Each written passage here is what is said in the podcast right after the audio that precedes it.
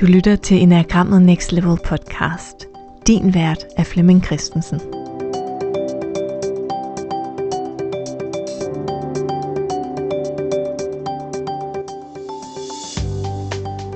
Den her episode, det er en optagelse af en spørgetime, vi har haft inde i Facebook-gruppen Enagrammet Next Level, vi der bruger Enagrammet. Du er hjertelig velkommen til at melde dig ind i gruppen, hvis du ikke allerede er der. Hver anden torsdag, der kan du være med live og stille spørgsmål til Flemming om enagrammet. Du kan også skrive dem ind i gruppen på forhånd, hvis du ikke kan være med live. Og så bliver alle spørgetimerne udgivet som podcast. God fornøjelse.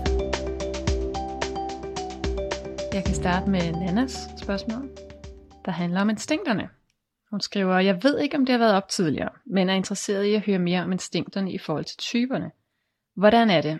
Er der et kontrainstinkt, altså et instinkt, som kolliderer med din type, for eksempel en etter, der er dominant i sexual? Og er der et instinkt, som er dominerende for din type? Så hvis du er dominant i overlever og etter, så er der dobbelt op. Og hvis, hvad har det så af betydning for typerne?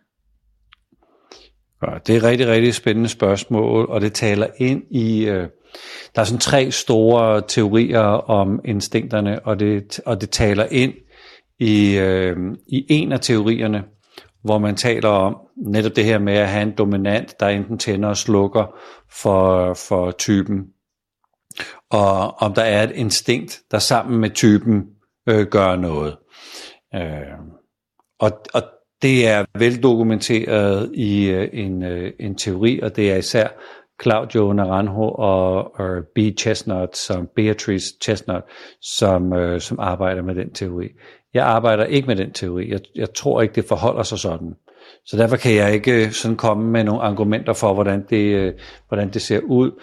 Øh, jeg tror, det ser ud på en, en helt anden måde, så der ikke er nogen, nogle ting, der er hægtet op på typen, eller der er nogle typer, der har nogle bestemte øh, foretrukne instinkter. Så mm, mm, der, der er andre lærere, som vil have svar på det. Det har jeg ikke svar på. Mm. Og så har jeg det, der er lidt i familie. Det handler nemlig øh, også om modsætningsforhold, bare med vinger. Karina hun siger, jeg er nysgerrig på modsætningsforhold, på det modsætningsforhold, jeg tænker, der er i nogle af typerne og deres vinger. Og jeg tænker, om disse modsatrettede præferencer vil komme til udtryk som selvbebrejdelse.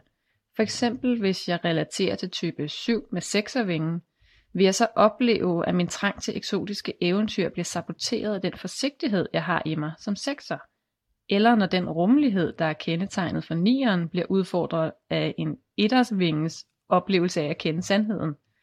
Det er kampen, skråstreg frustrationen, der foregår i det indre, jeg er nysgerrig på. Mm, det synes ikke at være sådan.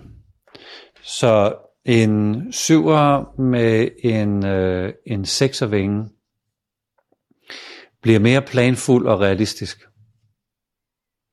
Så det kan godt være, at jeg har lovet, at jeg skal have noget frihed.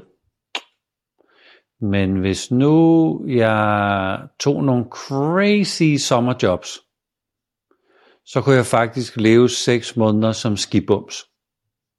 Det er lidt dyrt at stå på ski, og det, øh, øh, det, det er dyre omkostninger, så det kræver noget. Så hvis nu jeg sådan lige laver en god plan, det vil være, det vil være den måde, vingen hjælper mig på. Så der er som regel ikke en, øh, en konflikt i vinge, fordi hmm, hvis vi kigger sådan helt tilbage sådan på øh, grundteorien, så er man en del af cirklen. Så hvis man hører til type 7, jamen så er man sådan i den der del af, af type 7. Men hvis man har en vinge ned til 6'eren, jamen så er man bare et stykke mere. Så det er ikke sådan, at det lige pludselig skifter, at øh, at der er et eller andet, jeg kan, når jeg øh, øh, øh hører til på et bid af cirklen, og hvis den bliver større, så opstår der nogle øh, konflikter. Det, der, det, det, jeg har brugt det meste af mit liv på, hvis jeg er syv og med sekservingen, det er at få, øh, få øh, øh, de motiver og strategier til at være velfungerende inden i mig. Øh, så det vil, det vil mere være en positiv støtte, end det vil være en øh, konflikt. Okay. Så det kan godt være, at man, man øh, oplever, at der, altså hvis nu man oplevede som syver, at jeg havde en konflikt med min, øh, med min sekservinge, så ville man ikke antage, at man havde en sekservinge. Fordi det vil være det samme som at sige, at jeg har en konflikt med min type 7, som jeg ser mig selv i. Og det vil være meget mærkeligt, fordi det er, ikke, det er ikke det, der er funktionen, det er ikke det, der er mening med typen. Meningen med typen er, at jeg skal føle mig komfortabel i min type. Det kan godt være, når jeg arbejder med enagrammet, jeg kan se, nu gider jeg ikke at være sur længere. Kan vi bytte? Kan der nogen, der vil have en syver, fordi jeg vil gerne have en anden type? Det, her, det er irriterende. Men det er mere sådan processen, frustrationen i at arbejde med typen. Øh, så, så definitionen på en syver med en sekservinge, det er, at det er normal, en positiv normal tilstand for mig. Okay. Mm. Jamen, det er jo positivt, sådan set. ja. Og øh, til jer, der kigger med, skriv endelig spørgsmål over i chatten, så skal jeg nok prioritere dem. Jeg vil bare lige sige det igen, hvis der er nogen, der er kommet på lidt senere. Så er det nemlig dem, jeg øh, stiller først, fordi så kan man få svar, mens man er live. Og så har jeg to spørgsmål her fra Toge. Og jeg har kogt dem lidt ned, Toge. Så hvis der er noget, hvor du tænker, øh, det der, det skal jeg også lige svare på, så øh, sig til, hvis du ser med. Og ellers så skriv igen, så tager vi den næste uge. Yes. Men øhm, lad os starte med det første her. Flemming, du ser det ikke som en god idé at fortælle folk deres type direkte. Hvorfor oh, er det det? Hvorfor jeg synes, det ikke er en god idé? Mm. Øh, det strider med øh, øh, det enagrammet er designet til. Enagrammet er designet til at give os øh, selvindsigt. Og det er ikke øh, super nemt at få selvindsigt. Fordi hvad er det, jeg skal se, når jeg ser mig selv? Øh, og det er jo faktisk mig, der ser mig selv. Så selv min selvindsigt er præget af min type. Så der er mange lag, der på en eller anden måde sådan skal, skal fjernes, for at jeg ser mig selv tydeligt nok til, at det er øh, nyttigt at arbejde med. Så det er en selvindsigtsproces, som vi som lærer kan hjælpe øh, folk på vej med. Men der er nogle typer, der er øh, eksternt refererende, som på en eller anden måde tror lidt mere på, hvad den eksterne reference mener om ting. Så øh, jeg ikke nødvendigvis får bygget selvindsigten op. Så der er nogle typer, der vil være, som gerne vil have, hey, det her det er min test. Øh, hvad, hvad synes du, min test siger om mig? Hvem, hvem, hvem synes du, jeg er? men, men hele festen handler jo om at komme tilbage til, hvad er det, jeg selv har opdaget om mig selv? Hvad er det, jeg, hvad, hvad er det, jeg selv kan se hos mig selv? Så vi, øh, vi øger simpelthen vold på selve systemet ved at fortælle folk om, hvilken type de relaterer sig til. Øh, det er faktisk på sådan et niveau, at den internationale enagram sammenslutning har sådan øh, nogle punkter med god etik, og et af punkterne er, at man ikke skal slash må, hvis man er lærer og man er akkrediteret, så må man ikke fortælle andre deres type.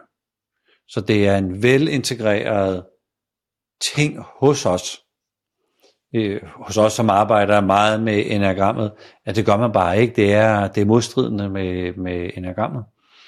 Øh, men når folk begynder at lære det, så har man jo sådan lyst til at sige, hvad så Peter, du er bare så syvagtig, og hvad så Tommy, du er så treagtig.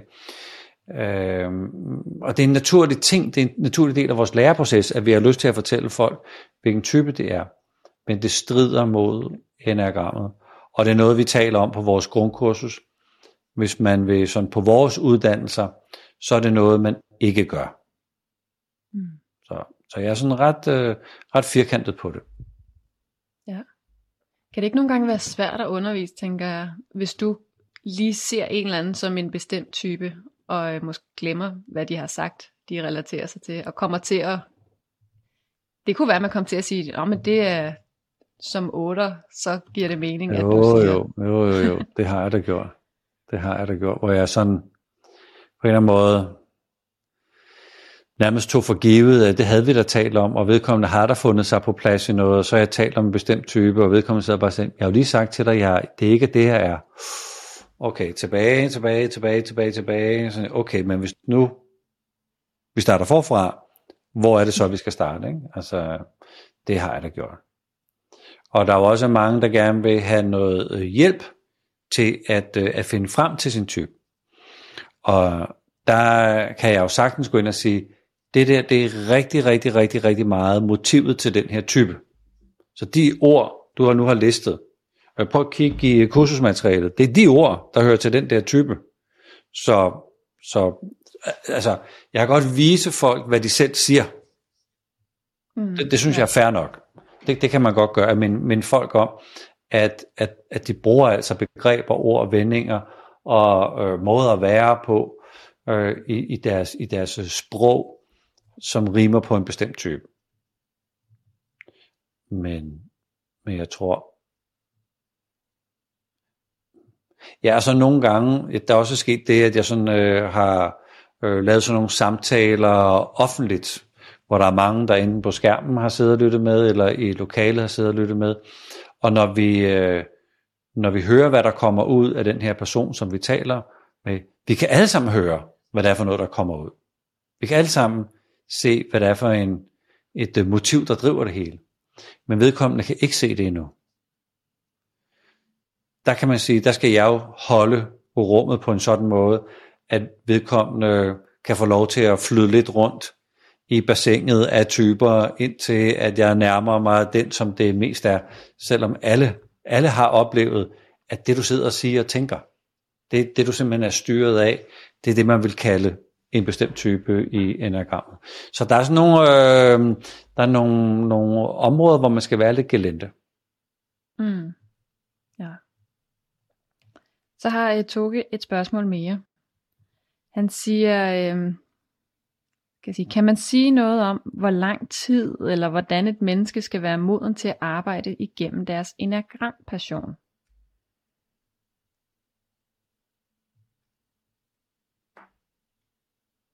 Ja, det kan man godt.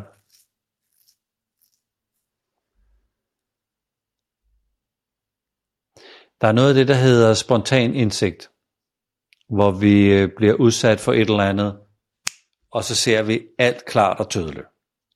Og en af de mest kendte eksempler på det er jo Eckhart Tolle, som lige pludselig fik en åbenbaring og blev sindssyg i fem år, fordi alt, alt, alt stod tydeligt og klart øh, øh for ham, så overvældende af den der udviklingsproces, man normalt bruger på det, at det bliver bare komprimeret ned til et, øh, til, til et meget lille øh, øh, øh, tidsrum.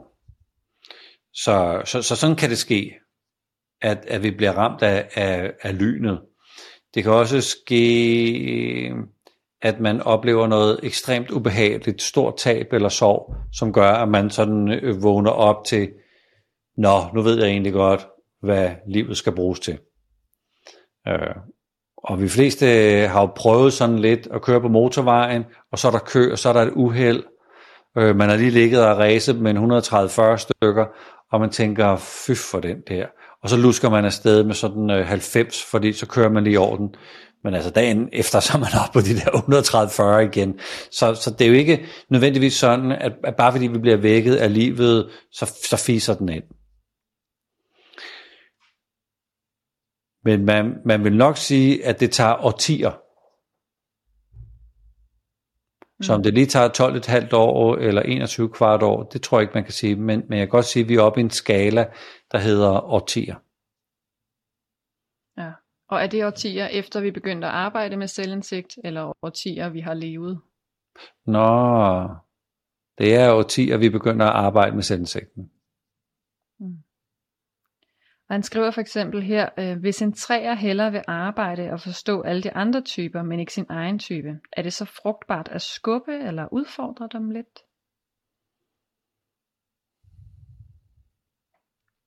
Så hvis vi øh, oplever nogen, vi holder af, være mere sådan rationelt struktureret optaget af øh, selve enagrammet eller nogle andre typer, end at opdage sig selv, om det så vil være en god idé, at øh, puffe lidt til træerne og sige, hmm, hmm, hvad med at kigge på dig selv, -agtigt? er, det, er vi så noget af det?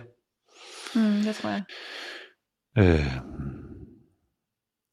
jeg tror, alt kan lade sig gøre, når vi er i relation med andre mennesker.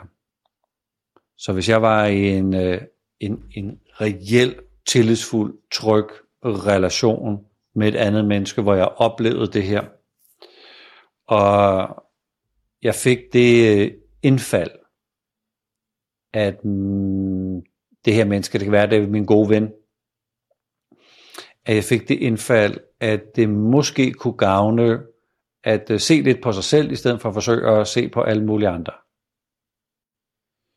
Så er det kvaliteten af den relation, jeg er i, altså kvaliteten af trygheden og tilliden, der gør,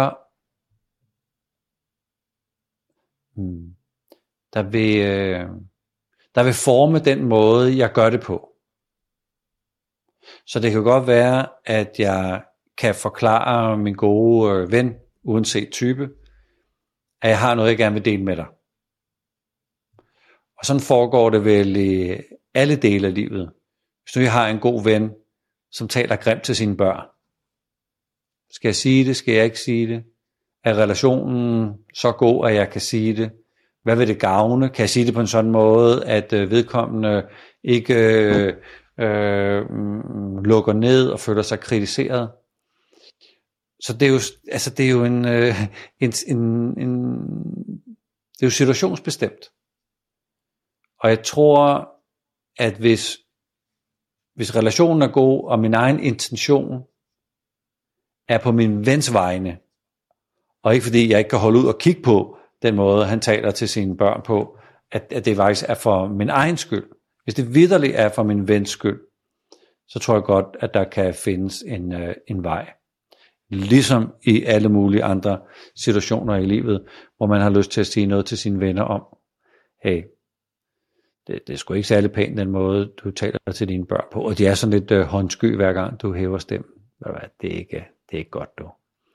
Altså, nogen, nogle gange lykkes det, og nogle gange lykkes det ikke, men intentionen, er det, er det til gavn for ham og børnene, eller fordi jeg ikke kan holde ud at være i det, og hvilken kvalitet har relationen. Jeg tror, det afhænger af sådan noget. Mm. Ja, det giver god mening. Tænker jeg. Så har øh, Lise et spørgsmål live her. Hun siger, jeg vil gerne høre om et godt sted at starte, hvis jeg som social sexer gerne vil dykke ned i og dyrke sexual instinktet, som er min blinde vinkel. Okay. Social sex, det er sexual sex. Ja, et godt sted at starte er jo, om jeg har en, en attachment på social sex. Altså er der noget, jeg sidder fast i? Det kan jo være en øh, overbevisning om, at den øh, impuls, der ligger i instinktet, er vigtig. Og der kan man have en overrelation, altså jeg kan blive lidt halvfanatisk. Så, så det vil jeg undersøge først, fordi uanset hvad jeg så vil rykke ned i og gøre, så vil den, øh, den attachment jo hele tiden hive mig tilbage, og ikke give mig nogen øh, luft. Så jeg skal jo lige åbne op for styrken af instinktet, hvor, hvor, hvor meget sidder jeg fast i det. Så lad os sige, at øh, jeg har fået det øh, masseret øh, på en sådan måde, at øh, det ikke nødvendigvis sidder, sidder så fast. Og så skal jeg ind og, og dykke ned i, øh, i sexual sex. Øh, det, der er kendetegnet ved sexual sex, det er, at jeg er øh, øh, sundt dedikeret. Jeg er sundt fortabt. Øh, og når jeg siger sund, så er det fordi inde i sexen er der en lille tendens til fanatisme. At der er et eller andet, der bare er det rigtige. Nu er spejderbevægelsen den eneste rigtige ting, eller det at gå til svømning, når man er syv, det, det er det, man skal. Så, så det at øve sig på, øh, på sexual, er også en balancering af ikke at blive for fanatisk. Så det handler om at kunne øh, overgive sig, at give slip, at læne ind i, at øh, øh, øh, flyde med strømmen, at fortabe sig i noget, øh, mens man ved, at man fortaber sig. For sekserne er det jo nemt at, at tage stand på et eller andet, og så er det altså det, vi skal tale om, og det er det, der er det virkelig, virkelig vigtige emne ved det her møde, og, og, og øh, jeg viger simpelthen ikke, før øh, alle har fattet, at det her, det er, det er super, super vigtigt. Så, så det er ikke den der mm, øh, nærmest besættelse, som vi ser i sekseren, men det er en, øh, en overgivelse. Og det kan være, det kan være til mange, mange ting. Det kan være overgivelse til skønhed. Det kan være overgivelse til, at nogen giver mig en massage. Og overgive mig fuldstændig til det, frem for at ligge og tænke på, hey, er der styr på det her? Øh, øh, øh, er der blevet vasket hænder før, øh, at jeg har fået øh, øh, øh, mine hænder, eller hende, behandlerens øh, hænder på min krop? Øh, øh, hvad, hvad bagefter? Hvad, hvad så? Øh, øh, øh får jeg præcis 60 minutter, som der stod, eller bliver der alligevel skåret 10 minutter af, øh, og et eller andet sådan, du kan bare ligge og hvile, der bare ligge og hvile der. Nej, jeg skal have behandling, du. Så, så er jeg, kan jeg overgive mig, kan jeg virkelig overgive mig til det, det jeg er i, eller er jeg smuttet op i mit hoved. Så det er en, øh, en træning til noget overgivelse. Jeg har oplevet sekser øh, overgive sig til noget fysisk. For eksempel øh, lære at sejle sejlbåd der, jeg bliver simpelthen nødt til at øh, overgive mig til naturens øh, elementer og være, være på naturens betingelser og, og finde en eller anden form for blødhed i det. Eller, eller få den her behandling eller massage eller øhm, øh, øh, tage på vandretur og, og gå et et stykke vej, der er lidt længere, end jeg måske øh, plejer at gå ruter, hvor jeg måske øh, ikke nødvendigvis øh, har været før, men jeg overgiver mig til det. Jeg overgiver mig til trætheden, jeg overgiver mig til, ja, hvis der er lidt sumpet, jeg overgiver mig til nogle stigninger. Så, så det, er, det er overgivelsen, jeg skal lede efter. Jeg skal finde måder, hvor jeg kan smelte ind med oplevelsen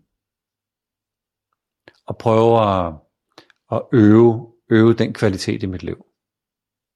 Mm. Det vil selvfølgelig kræve, at man sådan lige kunne sidde lidt sammen og, og, og snakke lidt sammen om, hvad det, hvad, hvad det er for en præference, jeg måtte have som, øh, som menneske. Men, øh, men det der med, med at overgive sig vil være nyttigt. Ja, og Lise skriver faktisk, hold nu op, hvor det godt ramt med overgivelse. Okay. Så det var spot on. Skal jeg se, Sara har også et spørgsmål her har et spørgsmål til der, hvor vi slap i enagramfaciliteringen. Så det er jo lige til højre benet. Hvordan skal jeg i et enagramperspektiv, og måske også i et Fleming-perspektiv, forstå ordet relationer? Mm. Ja, vi kan jo lige øh, så føre tråden lidt tilbage til det, vi talte om her i faciliteringen for måske en times tid siden. At når vi er i relation med os selv og andre mennesker, så kan alt lade sig gøre. Hvis jeg ikke er i relation med mig selv, og jeg ikke er i relation med andre mennesker, det er der problemerne opstår. Det er fnidret misforståelserne, ja, krige. Øh, det, det, det er der, hvor, hvor, mm, hvor meget skidt opstår, når vi ikke er i relation med hinanden. Hvis vi starter med det at være i relation øh, med mig selv, så handler det om, at jeg har tændt mine tre intuitioner, altså min kropslige, emotionelle og rationelle intuition. Så jeg ser virkeligheden tydeligt, jeg ser mig selv tydeligt, og jeg ser øh, øh, det, vi taler om tydeligt. Vi taler om det, der er væsentligt. Så når jeg er i relation med mig selv, så er det det modsatte af at være identificeret med mine følelser, eller identificeret med mine tanker, eller mine kropslige fornemmelser, eller sådan overordnet set at være identificeret med min type, eller min personlighed. Så når jeg slipper identifikationen, at jeg ikke tror, at jeg er en træer, at jeg ikke tror, at jeg er en enagram specialist. at jeg ikke tror, at jeg er øh, en virksomhedsejer. Når jeg slipper de identifikationer, som jo bare er labels, det, det, det har i bund og grund ikke noget med mig at gøre. Men når jeg slipper identifikationerne, så er jeg i relation med mig selv. Og det er jo et meget stort stykke af det, enagrammet er designet til, eller øh, øh, kommet til verden i, det er at være i stand til at være i relation med sig selv. Når jeg er i relation med mig selv, så kan jeg være i relation med dig. Og der vil det så være, være dejligt, hvis du så også lige var i relation med dig. For så kan vi være i relation med hinanden. Og det at være i relation med andre, handler i bund og grund om, at øh, det der sker, er sandt. Så hvis du siger noget til mig, der påvirker mig, så får du det at vide. Hvis det, at du går væk fra mig, og det påvirker mig, så får du det at vide. Så forklarer du jo mig, hvordan det påvirker dig, at jeg siger det her. Jeg får det at vide. Så vi er i en dans sammen, der er resonans. Så vi, øh, vi påvirker hinanden, vi øh, siger måske ikke noget, vi siger noget, vi øh, kommunikerer på en hel masse øh, niveauer. Så lige pludselig opdager vi, at der er dig, og der er mig, og der er os. Når jeg opdager kvaliteten af os, så er vi i relation.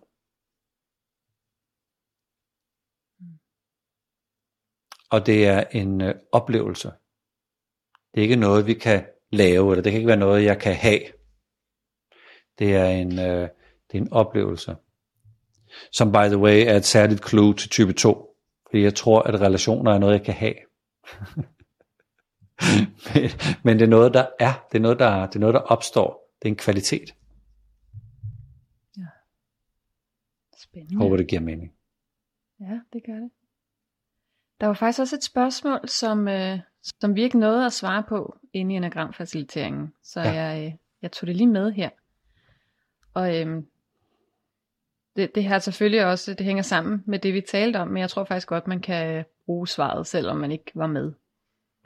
Og det var Anemone, der skrev, at ignorere at føle sig angrebet.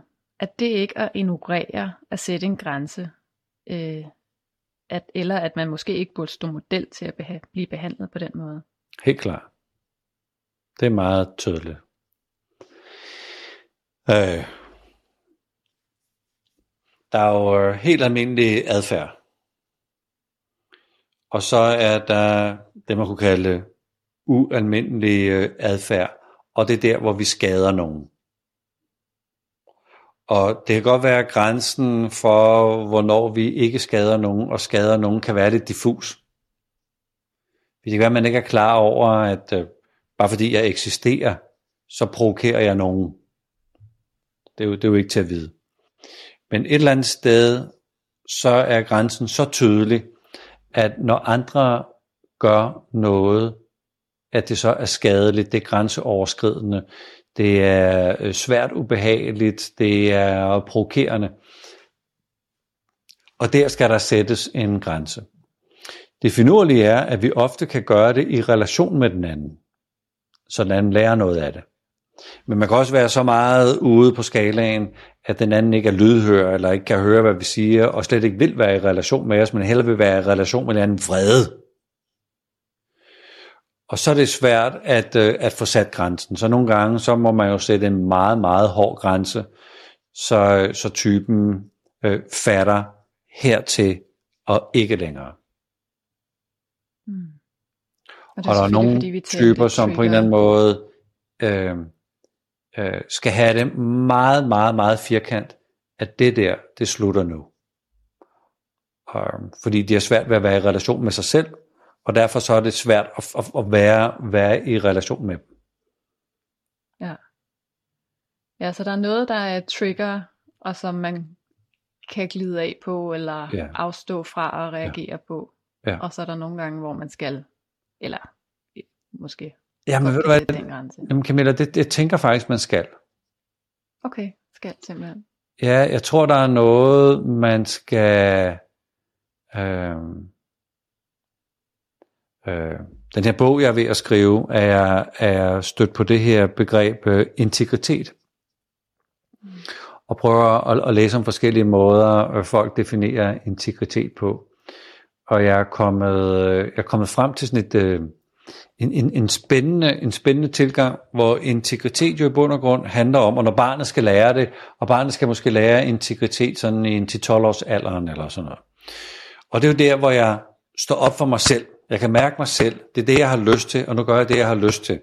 Øh, der er noget, jeg ikke vil spise, der er noget, jeg ikke vil gøre, der er noget, jeg gerne vil have. Øh, jeg øh, kan mærke, at der er nogle værdier og nogle principper, som jeg gerne vil tage konsekvensen af. Jeg har integritet over for mig selv.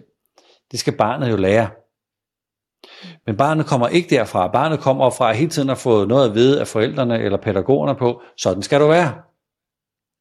Så integritet, dannelsen, er jo der, hvor jeg finder, finder mig selv, og det er klart, øh, det slår nogle gnister, fordi det strider lidt mod, hvad, hvad forældre eller, eller pædagoger eller lærere måske har været vant til at sige, men det er jo bare sådan en, trænings, øh, en træningsbane, hvor jeg prøver lige at sige, det her, det er så det, jeg vil tage konsekvensen af. Sådan ser jeg på det.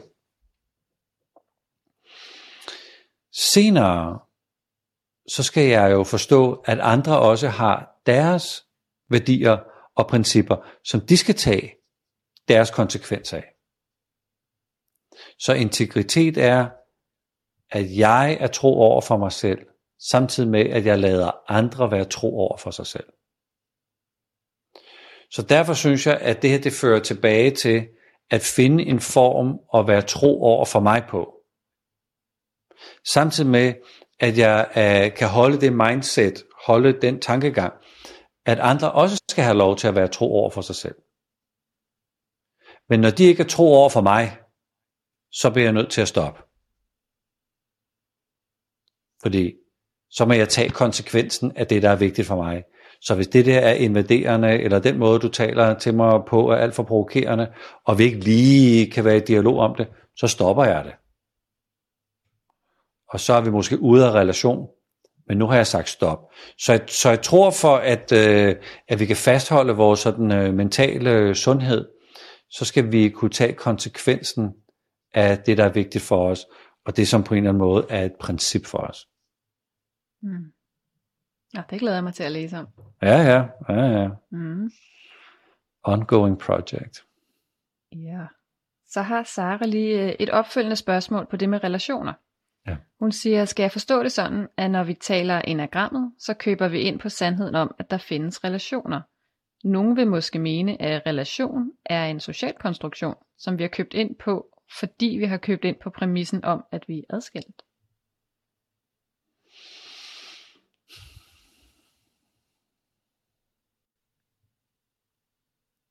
Okay.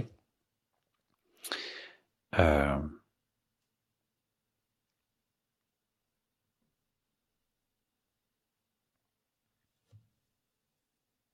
hmm. Øh, det, vi, det vi møder her er en invitation til to tankesæt. Det ene det er, at vi måske ikke er adskilt. Det er et tankesæt. Og et andet tankesæt øh, er, jamen det er vi jo, det kan vi jo se. Du sidder der, hvor du sidder, jeg sidder her, hvor jeg sidder, så selvfølgelig er vi adskilt. Det er det, der er klart.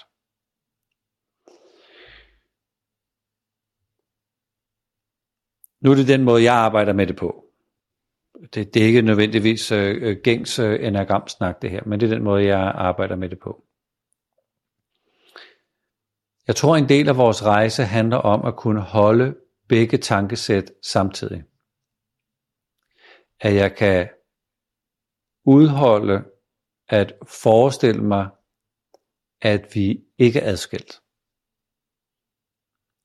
At vi er en del af hinanden, og alle er en del af det hele, og alt er inkluderet, og intet er udladt.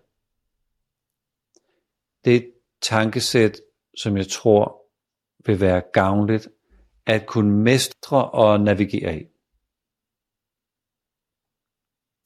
Det er et tankesæt, som når jeg sådan er i mit øh, buddhistiske tankesæt, så, så, det, så det er det, jeg er i. Så er det sandt. Og når jeg er sammen med dem, der også tænker sådan, så, så kan vi forsøge vi at holde ud og være i det, øh, fordi det kræver sådan øh, øh, et særligt, øh, en særlig tilstand, eller det, det kræver, at man lige har trænet sig derhen, måske på et retreat, at så kan man være i det og holde det. Men jeg tror, man skal holde det andet tankesæt aktivt samtidig med, altså at der er en fysisk verden, hvor der er en del af mig, der kan mærke, at jeg sidder her, og du sidder et andet sted. Og at jeg kan tage min kæreste og holde rundt om min kæreste, og nu er vi tæt, og på et andet tidspunkt er vi ikke så tæt.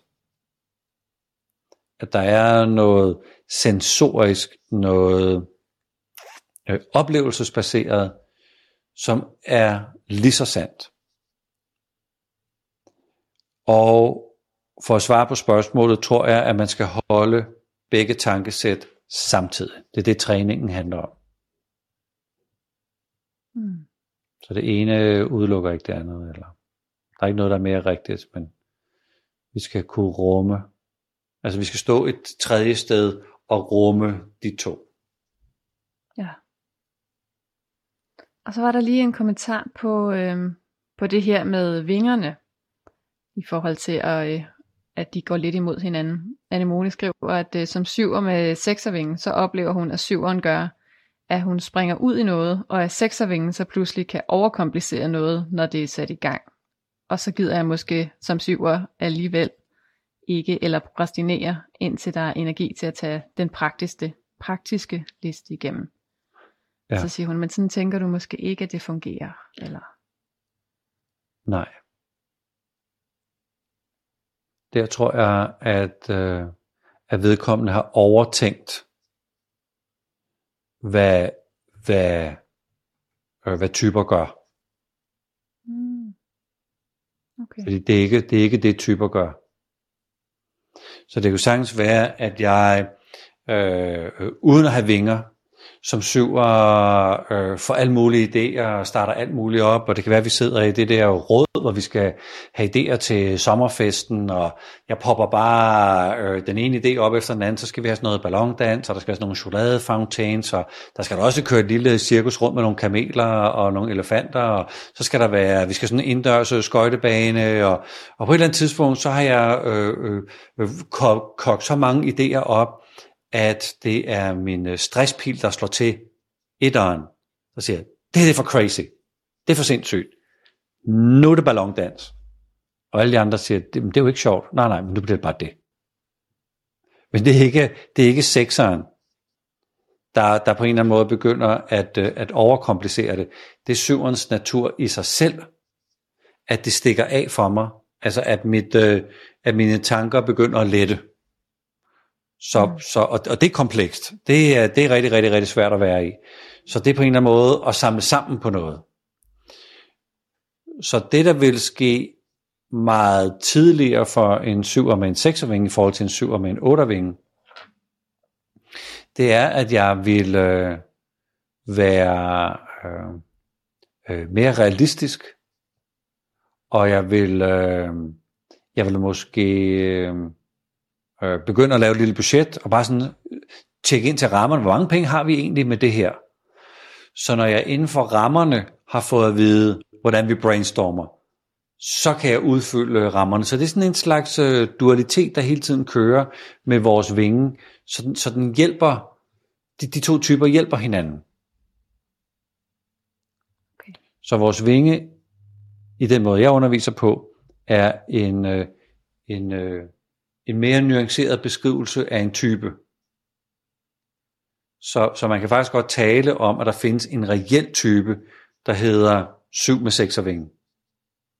At det er en type. På samme måde som der findes en 7 uden vinger. Det er jo også en type. Men inde i syveren er der jo ikke nogen komponenter, som på en eller anden måde arbejder imod syveren. Syveren er bare syveren. Og, og der findes et langt øh, beskrivende ordforråd af, hvad 7 er. Men der findes et lige så langt beskrivende ordforråd, hvad en syv med sekservinge er. Det er også en type.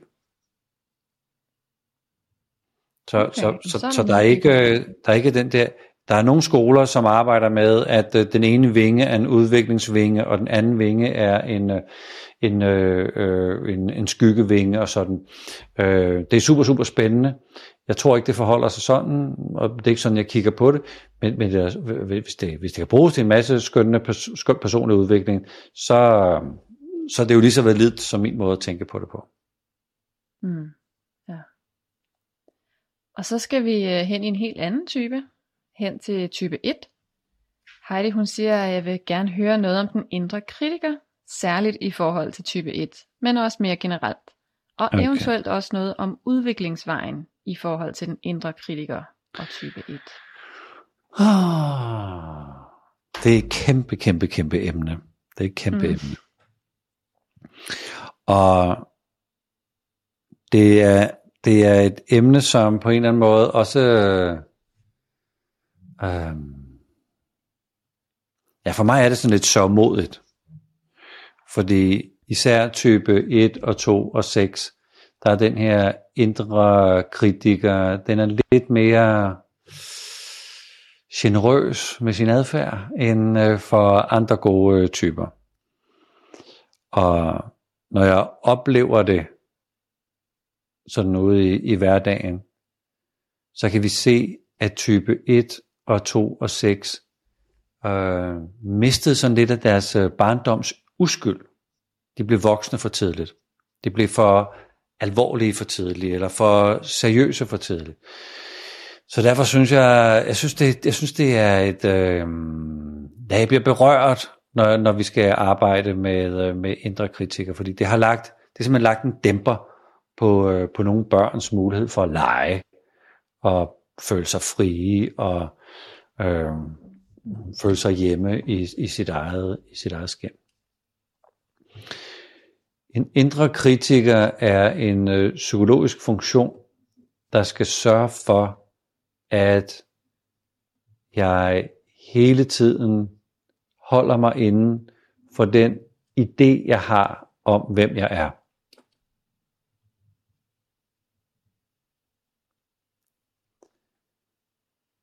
Så som etter har jeg jo en idé om, at jeg er ordentlig, korrekt og grundig, og jeg er i hvert fald ikke øh, sløset.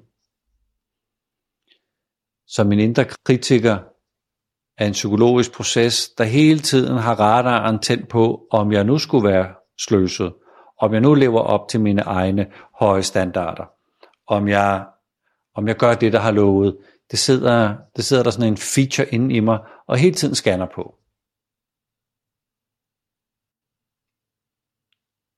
Så det er klart, jeg forsøger at trimme det ydre, så det er sådan, som jeg synes, det skal være, ifølge mine egne høje standarder. Øh, det, der kan ske, det er, at når jeg ligesom ikke rigtig øh, kan kontrollere hele verden derude, så begynder jeg at kontrollere mig selv. Og hvis det går galt, så kontrollerer jeg mit udseende. Det kan man jo gøre gennem, hvad man spiser. Og stille og roligt kunne det faktisk gå hen og blive en spisforstyrrelse. Så den indre kritiker, som jo egentlig i bund og grund bare handler om, at jeg skal leve op til det billede, jeg er.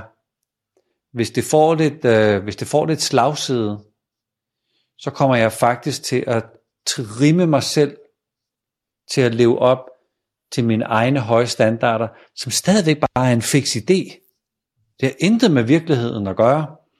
Så jeg, øh, jeg øh, trimmer, trimmer mig selv i min adfærd, så jeg, så jeg lever op til en øh, fix idé. Øh, det er selvfølgelig, når det er kørt, øh, kørt, kørt lidt ud, og, og det har taget lidt, øh, lidt overhånd. Men det er i bund og grund det, der er funktionen med vores, øh, med vores indre kritiker. At, at at den, det er en funktion, der tror, at det er en smart funktion. Den tror faktisk, den hjælper os, at der er en positiv hensigt med at øh, sidde og overvåge, om man nu lige holder sig inden for sine egne rammer. Øh, og alle typer har den. Der er bare nogle typer, der er lidt hårdere ramt. Etterne er hårdt ramt af sine indre kritikere. Når vi skal slippe den, så kan vi aldrig gå direkte til den. Så hvis vi for eksempel ved, at etteren skal lære noget om syveren, og prøve at være lidt mere fleksibel, og prøve at være lidt mere smidig i mit eget selvperspektiv, det kan ikke lade sig gøre. Det er rigtig, rigtig svært, når jeg siger, at det ikke kan lade sig gøre. Det kan det sikkert for nogle få, men det der med at gå direkte til det issue, der har formet mig i mit liv, og gå direkte ind og løsne mit selvbillede, så jeg er i verden på en anden måde. Det, det kan man ikke bare gøre direkte. Men man kan gå udenom. Og det er den der genvej, det er den praktiske genvej udenom, som jeg er så fascineret af. Så vi skal, vi skal hjælpe etteren til at lege. Vi skal hjælpe etteren til at sætte spillopperne fri, fordi der er masser af spillopper derinde i den der etter. Vi skal hjælpe etteren til at få, få kroppen sat sådan lidt i bevægelse. Det kan være, at jeg skal gå til dans. Det kan være, at jeg skal gå til yin yoga, hvor jeg bare overgiver mig og, og tager imod og lade tyngdekraften gøre noget arbejde. Det kan være, at, øh, at vi, øh, man skulle tage til festival, når man må det, og bare være der med noget musik og et par bajer og nogle gode venner. Og, øh, nogle gange så skal jeg selv sætte mig i den her situation, hvor vi leger lidt, eller, eller bare køre nogle spil op af, eller også så skal mit øh, netværk begynde sådan at trække lidt i mig. Jeg siger, hey, så vi ikke tage ud og danse? Skulle vi ikke prøve det? Øh. jeg har lige haft øh, præcis samme øh, øh, spørgsmål oppe på en øh, international workshop, jeg har kørt her i formiddag. Øh, og det, det er nogle mennesker, som jeg kender sådan øh, en del dem, der var på, og de er fra, fra Cairo, og så øh, der er en stor sandsynlighed for, at jeg skal til Cairo.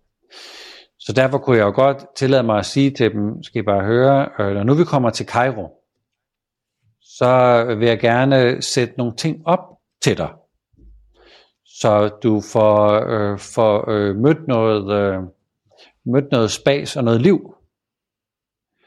Og så sagde jeg, jamen så skal vi ud til sådan noget karaoke. og der kunne man bare se alle triggerne fuldstændig eksplodere ind i den her etter, at det var så det aller, aller, aller, aller sidste, jeg nogensinde skulle. Øh, men, men igen, siger hun så, hvis nu det var sådan, var en karaoke-maskine, vi købte og tog med hjem, og øh, øh, havde en fest, hvor vi hyggede os og sådan nogle ting, så, så kunne vi da godt lege med det og se, hvad det kunne. Og det er lige præcis den der, det er den der kontakt, der kan tændes inde i etteren. Jeg havde aldrig nogensinde tænkt på karaoke. Men den der smidighed på, kan man ikke lege sådan noget gejl og sætte op hjemme i lejligheden, og så kører vi der bare en fest af. De er virkelig gode til at feste øh, øh, øh på de kanter der. Så, og det at synge og danse, det gør vi jo også. Men det kunne lige være sådan inden for sådan en, øh, et, øh, et, et beskyttet ramme, hvor der kunne man da prøve at se, hvad det var. Og det er det, der er invitationen til, til etteren. For det der leg at spille op ind i livet, øh, som regel sammen med nogen. Mm. Ja, fedt. Og øhm, jeg vil bare lige sige til jer, der øh, kigger med, der er en del spørgsmål øh, til enagrammet og børn og forskellige øh, ting omkring, hvordan man kan agere i forhold til sine børn. Og jeg har ikke øh, overset dem, og jeg har ikke glemt dem.